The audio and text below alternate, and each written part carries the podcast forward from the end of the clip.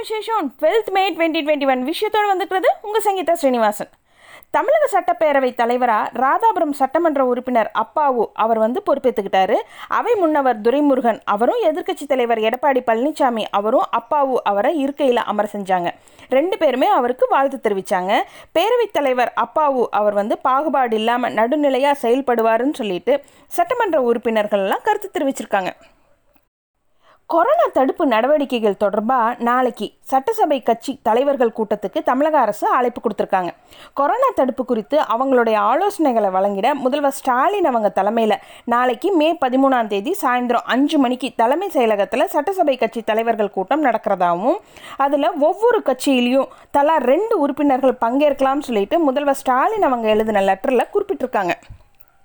பதினெட்டு வயசுலேருந்து நாற்பத்தஞ்சு வயசு வரைக்கும் உள்ளவங்களுக்கெல்லாம் மாநில அரசுகளே தடுப்பூசிகளை கொள்முதல் செஞ்சு பயன்படுத்தணும்னு சொல்லிட்டு மத்திய அரசு தெரிவிச்சிருக்காங்க. இதன்படி தமிழகத்துக்கு சுமார் ஒரு பதிமூணு லட்சம் தடுப்பூசிகள் ஒதுக்கீடு செஞ்சுருக்காங்க. அந் ஆனால் இந்த ஒதுக்கீடு தடுப்பூசி போடுறதுக்கு போதிய அளவில் இல்லாதனால உலகளாவிய டெண்டர் மூலம் தடுப்பூசிகளை இறக்குமதி செஞ்சு பயன்படுத்த தமிழக அரசு முடிவு செஞ்சுருக்காங்க. இதே போல தமிழகத்துக்கு மத்திய அரசு உயர்த்தி வழங்கின ஆக்சிஜன் போதுமானதா இல்லை. அதனால தமிழகத்துக்கு போதுமான அளவுக்கு ஆக்சிஜன் உற்பத்தி ஆலைகளை நிறுவி நடவடிக்கை எடுக்கவும் முதல்வர் மு க ஸ்டாலின் அவங்க உத்தரவு போட்டிருக்காரு. அது மட்டும் இல்லாமல் பிற மாநிலங்கள்லேருந்து ரயில்கள் மூலம் தமிழகத்துக்கு ஆக்சிஜனை கொண்டு வரவும் நடவடிக்கை எடுக்க உத்தரவு போட்டிருக்காரு. இன்னொரு பக்கம் மருத்துவமனையிலிருந்து தடுப்பூசி மையங்களை அகற்ற வேண்டும் சொல்லிட்டு தமிழக அரசுக்கு சென்னை உயர்நீதிமன்றம் அறிவித்திருக்காங்க. அது மட்டும் இல்லாமல் தடுப்பூசி கொள்முதலுக்கு டெண்டர் போடுறது தொடர்பாக விளக்கம் அளிக்கவும் தமிழக அரசுக்கு உத்தரவு போட்டிருக்காங்க. டிஆர்டிஓ ஆக்சிஜன் உற்பத்தி வசதியை ஏற்படுத்த கோரி மாநில அரசு பிஎம் கேர் அமைப்புக்கு விண்ணப்பிக்கலாம்னு சொல்லிட்டு மத்திய அரசு அறிவிச்சிருந்தாங்க.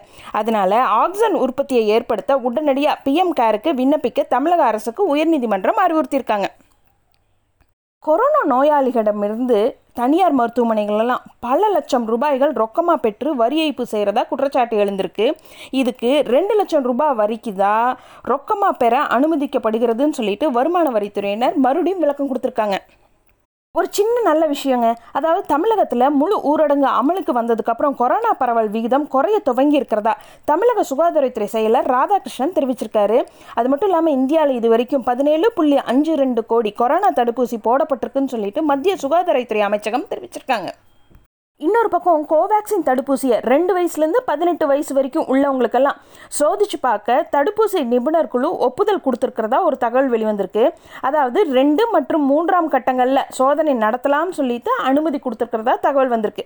ஏற்கனவே கோவேக்சின் தடுப்பூசி பதினெட்டு வயசுக்கு மேற்பட்டவங்க எல்லா பிரிவினருக்குமே போடப்பட்டுட்டு வர்றது ஒரு குறிப்பிடத்தக்கது. ப்ளஸ் டூ பப்ளிக் எக்ஸாம் நடத்துறது தொடர்பாக பள்ளி கல்வித்துறை அமைச்சர் அன்பின் மகேஷ் பொய்யாமொழி அவர் வந்து ஆலோசனையில் ஈடுபட்டார். அப்புறம் செய்தியாளர் சந்திப்பப்போ அவர் சொல்லும்போது ப்ளஸ் டூ எக்ஸாம்ஸ் தொடர்பாக ஆசிரியர்கள் கல்வியாளர்கள் உள்ளிட்ட அவங்கக்கிட்ட எல்லாம் கருத்து கேட்டுக்கிட்டோம். தேர்வு நடத்தணுங்கிறதே பலருடைய கருத்தாக இருக்குது அதை எப்படி நடத்துறதுங்கிறது குறித்து முதல்வர் கூட ஆலோசனை செஞ்சுட்டு அப்புறம் அவர் அறிவிக்கப்படும்.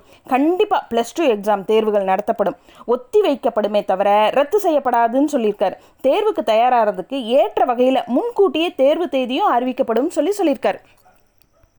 வங்கி கடனுக்காக இஎம்ஐ செலுத்துறதுக்காக ஆறு மாத காலம் அவகாசம் வழங்கணும்னு சொல்லிட்டு பிரதமர் ரிசர்வ் வங்கிக்கெல்லாம் முதல்வர் ஸ்டாலின் அவங்க லெட்டர் போட்டிருக்காரு. அதில் சிறு குறு நடுத்தர தொழில் நிறுவனங்களுக்காக கடனுக்காக இஎம்ஐ செலுத்த ஆறு மாத காலம் அவகாசம் வழங்கணும்னு சொல்லியிருக்காரு. இந்த அவகாசம் வழங்குற ஆறு மாத காலத்துக்கும் வட்டி ஏதும் வசூலிக்க கூடாதுன்னு சொல்லியிருக்காரு. ஆட்டோ கால் டாக்ஸி வச்சுருக்கவங்களுக்கெல்லாம் இஎம்ஐ செலுத்த ஆறு மாதம் அவகாசம் வழங்கணும். வருங்கால வைப்பு நிதி மற்றும் தொழிலாளர்கள் ஈட்டுறுதிக்காக ஆறு மாதம் பிடித்தம் கூட கூடாதுன்னு சொல்லிட்டு அவர் குறிப்பிட்டிருக்காரு. கடந்த ஆறாம் தேதி திருச்சி ஸ்ரீரங்கம் ரங்கநாதர் கோவிலில் ஜிஆர் ஐம்பத்தொன்னாவது பட்டம் காலியாக இருக்கிறதாவும் அந்த பதவிக்கு விண்ணப்பிக்கலாம்னு சொல்லிட்டு இந்த அறநிலையத்துறை அமைப்பு அழைப்பு கொடுத்துருந்தாங்க. இதுக்கு கடும் எதிர்ப்பு எழுந்ததுனால ஜிஆர் நிறுவனம்ங்கிறது அரசு பணி அல்ல. ஜிஆர் நியமனத்தை அந்த மடத்தினுடைய சீடர்கள் தான் முடிவு செய்யணும். இதில் அரசு துறை தலையிடக்கு எந்த முகாந்திரமும் இல்லைன்னு சொல்லிட்டு பலரும் சொன்னதுனால அதனால இந்த அறிவிப்பை ரத்து செய்ய பல தரப்பிலும் இருந்து கோரிக்கை எழுந்துச்சு. இந்த நிலையில் இந்த அறிவிப்பினை நிர்வாக காரணங்களுக்காக ரத்து செய்யப்படுறதா கோவில் இணை ஆணையர் அறிவிப்பு கொடுத்துருக்கார். இப்போது இந்தியாவில் ஃபைவ் ஜி சேவைக்காக சோதனையை சீன நிறுவனங்களோட தொழில்நுட்பம் ஒத்துழைப்பு இன்றி நடத்த ஒப்புதல் செஞ்சுருக்காங்க. அதனால் இந்தியாவுடைய இந்த செயல் வந்து இறையாண்மை மிக்க நடவடிக்கைன்னு சொல்லிட்டு அமெரிக்க வெளியுறவு அமைச்சக அதிகாரிகள் எல்லாம் கருத்து தெரிவிச்சிருக்காங்க. அதாவது சீன நிறுவனங்களுடைய வலையமைப்பு தொழில்நுட்பத்தை பயன்படுத்துறது தேசிய பாதுகாப்புக்கு அச்சுறுத்தல் கொடுக்கும். சீன நிறுவனங்களை அனுமதிப்பது வந்து உட்கட்டமைப்புக்கும் தனி உரிமைக்கும் மனித உரிமைக்கும் அச்சுறுத்தல்னு சொல்லிட்டு அவங்க குறிப்பிட்டிருக்காங்க. புதிய பார்லிமெண்ட் கட்டுறதை தடுக்க தொடர் முயற்சியாகவே பொதுநல மனு தாக்கல் செஞ்சுட்டு இருக்காங்கன்னு சொல்லிட்டு டெல்லி உயர்நீதிமன்றத்தில் மத்திய அரசு தெரிவிச்சிருந்தாங்க.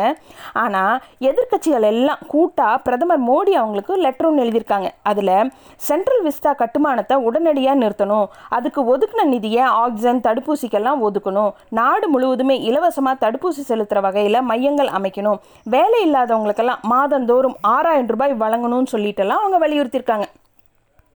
இந்தியாவில் நடுவானில் எரிபொருள் நிரப்பும் விமானம் இலகு ஹெலிகாப்டர் எல்லாம் விலைக்கு வாங்க பாதுகாப்புத்துறை கிட்ட போதிய நிதி இல்லாததுனால முப்படைகளுக்கும் உடனடியாக தேவைப்படுறதுனால இந்த தளவாடங்களை எல்லாம் குத்தகைக்கு வாங்கி பயன்படுத்த நடவடிக்கை எடுத்துட்ருக்காங்க இருக்காங்க. இருந்து நாலு ஆளில்லா விமானங்களை குத்தகைக்கு வாங்கி பயன்படுத்த ராணுவம் நடவடிக்கை எடுத்துட்டு இருக்காங்க.